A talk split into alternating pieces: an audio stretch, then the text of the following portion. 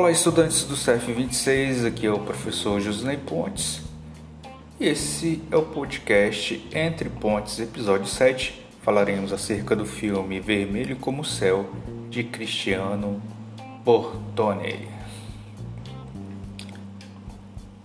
Então, eu passei esse, filme para vocês no dia. Postei esse filme no dia 8 de junho, junto com um formulário né, acerca de questões não só relacionados à história do filme, mas os recursos linguísticos explorados pela, pelos personagens, né, principalmente o Mirko. É um garoto lá da Toscana, né, de 10 anos, que era apaixonado por cinema. Entretanto, após um acidente, ele perde parte da visão. Depois, nós sabemos que ele perde totalmente a visão quando ele já está lá na escola é, específica para meninos cegos. Ao sofrer esse acidente, ele foi rejeitado pela escola pública, né, que não considerava uma criança normal. Ele é enviado a um instituto de deficientes visuais em Gênova, outra cidade italiana. Lá ele descobre um velho gravador com o qual passa a criar histórias, só que histórias sonoras. Interessante que para nós, estudantes da língua portuguesa, é observar como a construção de narrativas utiliza os sentidos para que eles, juntos, construa a imaginação do leitor, nesse caso, o ouvinte. E aí, meus caros, fica evidente o uso de figuras de linguagem para a construção de significados a partir de outros já existentes. Temos então a metáfora. O próprio título do filme é uma comparação que causa estranheza, vermelho como o céu. Embora saibamos que ao longo do dia, em nossa região, o céu adquire diversas cores. Vamos então às respostas elaboradas por vocês no formulário postado. Esse formulário foi postado no dia 8 de junho. A primeira questão explora a questão né, do Mirko perdendo a sua visão em um acidente. Quais foram as consequências disso na vida do garoto? Respostas colhidas lá do formulário. Ele não conseguia enxergar a luz, né, não conseguia ver seus amigos, não conseguia ver um filme Olha só que interessante isso, né? Esse choque. Ele era apaixonado por cinema e de repente perde um sentido essencial, que é a visão. Outra resposta é ter que estudar numa escola para especiais e ficar longe da família e dos amigos. Isso que realmente causou um impacto muito grande nele, ficar longe da família e dos seus amigos. Outra resposta, ele perde a visão, tendo que se separar dos seus pais, indo para o colégio de garotos cegos. Outra, ele acabou sendo rejeitado na escola pública e foi direto para um instituto de deficientes visuais, muito bem, né? E é, primeiro algumas dificuldades, outra resposta, né? E coisas novas que ele conseguiu conhecer e fazer. E teve uma resposta aqui muito interessante, né? É, algum estudante colocou aprender a escrever e ler. Realmente ele teve que aprender a escrever e ler. Né? Ele teve que utilizar, é, ter contato com uma ferramenta, ferramentas utilizadas para escrever e para ler por meio do tato. Né? Então há códigos que eles chamam de braille e através dessas formações de pontinhos na folha ele vai formando palavras e frases. Né? Então essa resposta aqui foi bem interessante. Ele foi, né? Quais foram as consequências disso? Aprender a ler e a escrever. Né? Outra questão é a semelhança entre algumas palavras italianas e outras portuguesas. Qual a explicação para essa semelhança? Né? É, vocês, a maioria, já pesquisou, já deve ter estudado sobre isso. Que o italiano e o português são idiomas derivados do latim, né, que era uma língua disseminada pelos romanos, e os romanos dominaram grande parte do território europeu. E por isso, algumas palavras têm a fonética semelhante. Né?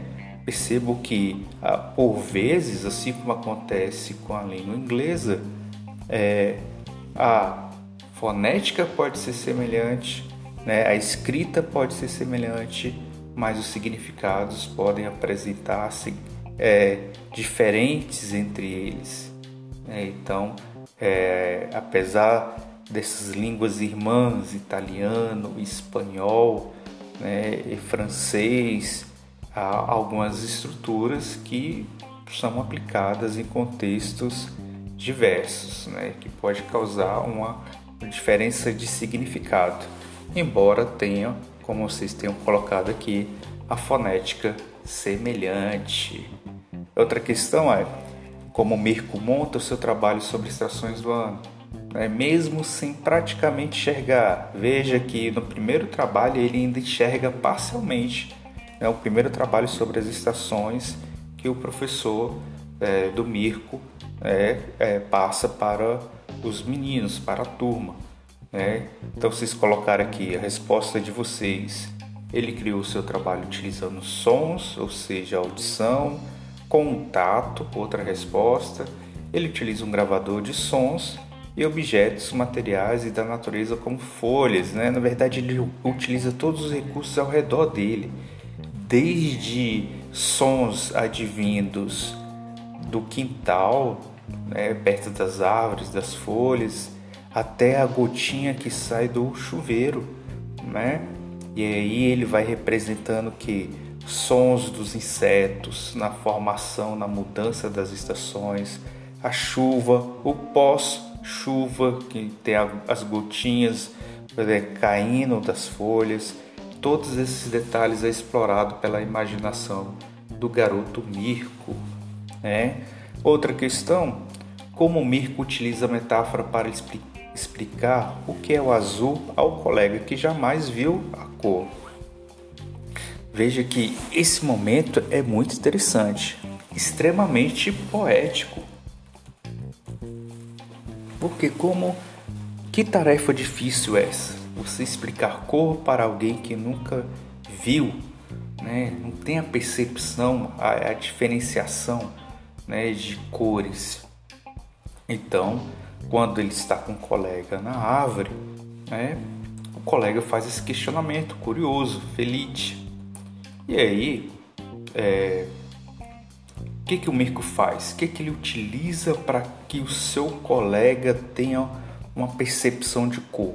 Ele utiliza outro sentido, no caso o tato. Né? Então, quando ele for explicar o azul, ele fala como respostas que vocês colocaram aqui. Né? É como se tinha o vento bater no rosto. Né? Ele falava que era como andar de bicicleta, de bike, vocês colocaram bike aqui. Ou seja, aquela percepção de você estar andando de bicicleta com o rosto né, para frente, para o horizonte e sentindo né, o vento. Né, provavelmente aquela relação de que se você está olhando para o horizonte, você está de frente ao céu, né, olhando o céu. Por isso essa cor, essa comparação com a cor azul. Perceba que ele utiliza também isso, é o mesmo mecanismo de metáfora para explicar ao seu colega a cor marrom. E a cor marrom, ele pega a mão do seu colega né, e coloca numa cáscara de árvore que é áspera para explicar a cor marrom. Eu falei para vocês na aula, né, na aula do Meet, em que quantas coisas de cor marrom né, na natureza realmente são ásperas, né, que são desde rocha, formações de terra. Né, então, bem interessante essa comparação utilizada pelo Mirko. Né? Então, outras respostas de vocês, ele utiliza a metáfora como comparação, dizendo que a cor azul é como se tinha o vento no rosto, ou como mar, né, dessa cor, e por aí vai. É, outra questão é, conforme sua resposta anterior, marca o sentido utilizado pelo garoto a fim de o colega compreender a cor azul. Então eu coloquei lá vários sentidos, né?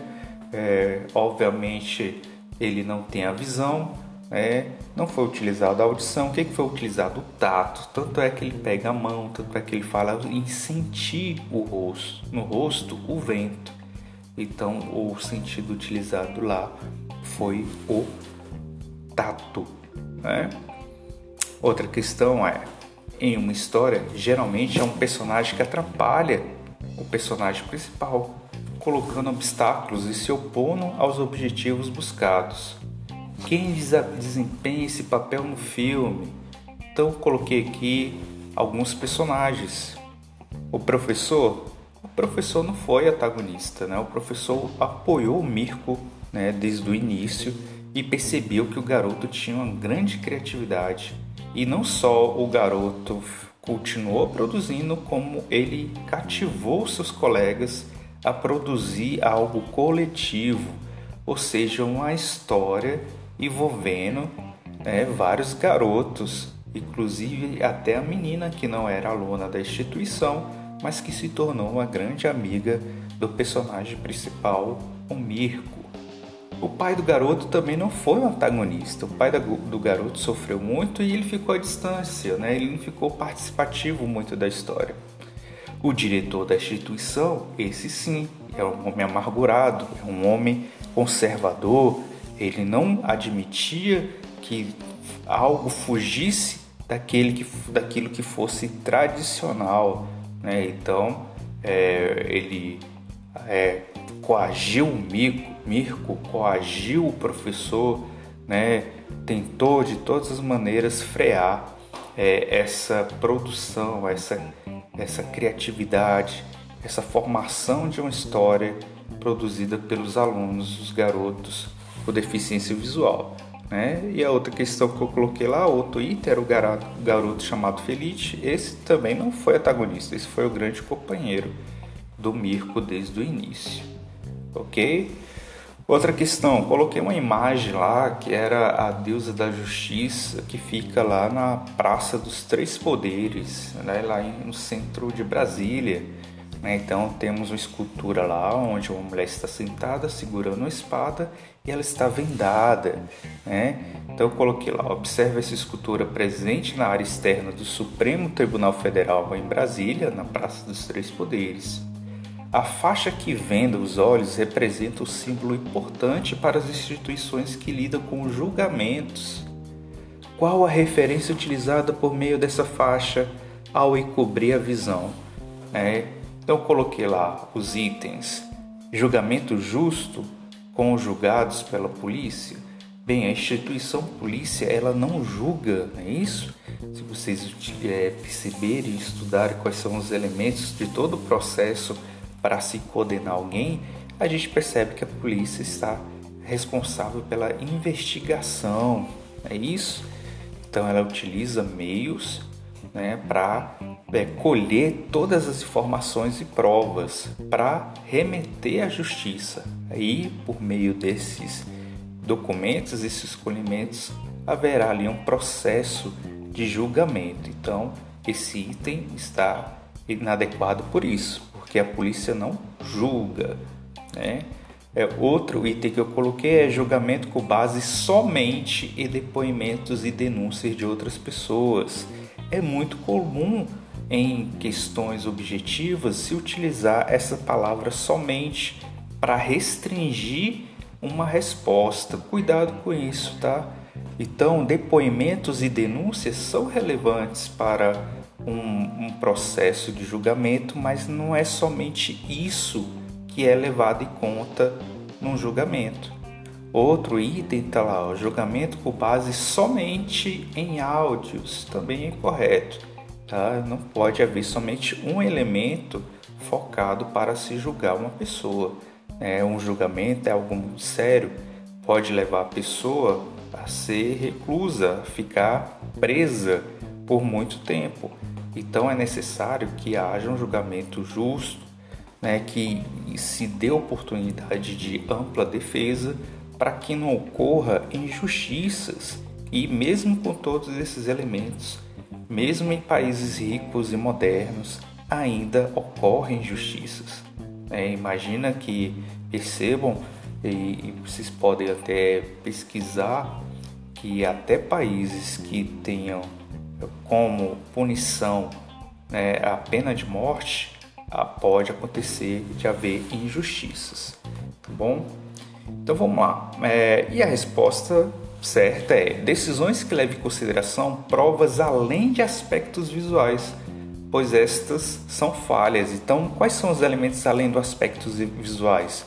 Depoimentos, é, provas físicas. Né? Um conjunto desses elementos é o que vai levar a culpa, a autoria de alguém, de algum crime cometido né, e que a polícia, por meio de, desses mecanismos, faz relatório, registra tudo, guarda e manda para uh, os órgãos responsáveis pelo processo, pelo julgamento. Tá? Então, a, a, a imagem lá, da, o símbolo da mulher vendada é que ela não foque somente né, no seu aspecto visual, mas também recolha todas as outras informações para que chegue em uma decisão sobre o caso. Aí eu coloquei para vocês um poeminha né, do Oswald de Andrade, Erro de Português. Quando o português chegou, debaixo de uma bruta chuva, vestiu o índio. Que pena! Fosse uma manhã de sol, o índio tinha despido o português esse é um pequeno poema do Oswald de Andrade. Né? O poema se refere a qual fato histórico? Né? Ao, ao, chega, é, chegada dos portugueses aqui né, ao Brasil, o seu encontro com os nativos, no caso aqui os índios. É isso? No poema O Erro de Português foram utilizadas palavras que expressam sentidos diferentes ao original. Quais palavras foram essas? respostas de muita gente, né? Bruta, manhã, vestiu, despido, chuva e sol. Né? Bruta representou a violência. Manhã, algo positivo, claro, né? agradável. Vestiu no sentido de impor, né? despir no sentido de tirar toda aquela mágoa, toda aquela violência, toda aquela moral. Né? Chuva no sentido negativo, de algo escuro, assustador, barulhento, que faz oposição né? também ali ao sol. Então essas palavras aí vão adquirir significados múltiplos na construção de expressão, na construção de expressão do poema, sobre o que ele quer acreditar, ou melhor, que ele quer é, criticar Outra questão é, todo texto literário ele é plurissignificativo. Escreva um parágrafo com sua interpretação acerca da crítica presente no poema. É, para tanto, faça uma pesquisa prévia acerca do fato histórico a qual você se referiu na questão 8. Então veja bem, ó, uma resposta aqui mais clara, né, reproduzida por vocês. Quando os portugueses chegaram, né, já brutais, né, já chegaram de forma violenta, desmatando, né, isso é a resposta de vocês, escravizando os indígenas, é, tiraram a cultura deles. Na verdade, eles imporam a cultura europeia, as tradições europeias, o idioma, né, português. É, então, houve aqui realmente uma forma bruta de querer impor né, eles chegaram de uma forma negativa, eles não chegaram como uma forma de trocar informações, mas sim de impor sua cultura e sua língua. Né? E aí tem uma questão lá que é o desafio. Né? Falei para vocês lá, o título é Erro de Português. O erro de português tem dois sentidos. Pode ser o erro de como o português lidou com os índios ou o erro de português no poema para você encontrar e eu coloquei para vocês como um desafio. Bem, está lá, no último, na última estrofe. Fosse uma manhã de sol, o índio tinha despido. Essa forma despido é uma forma composta do pretérito mais que perfeito, ou seja, é uma ação que aconteceu no passado. Veja bem, a estrutura que vem antes, fosse uma manhã de sol, está indicando uma possibilidade, algo que poderia acontecer, de forma que ah, o verbo a ser utilizado mais correto é o futuro do pretérito. Ou seja, caso alguma coisa acontecesse no passado, teria o efeito no futuro. Então, a forma correta seria: fosse uma manhã de sol, o índio teria despido português. Tá? Então é aí que está o erro de português na sua formação, conjugação verbal. Foi utilizado o pretérito mais que perfeito quando deveria ter sido usado o futuro do pretérito, ok? Então ficaria: fosse uma manhã de sol, o índio teria despido o português. Então é isso, pessoal. Formulário corrigido. Esse foi o podcast Entre Pontes, episódio 7, acerca do filme Vermelho como o Céu e seus recursos de significação por meio de figuras de linguagem. Obrigado por ouvir e até a próxima.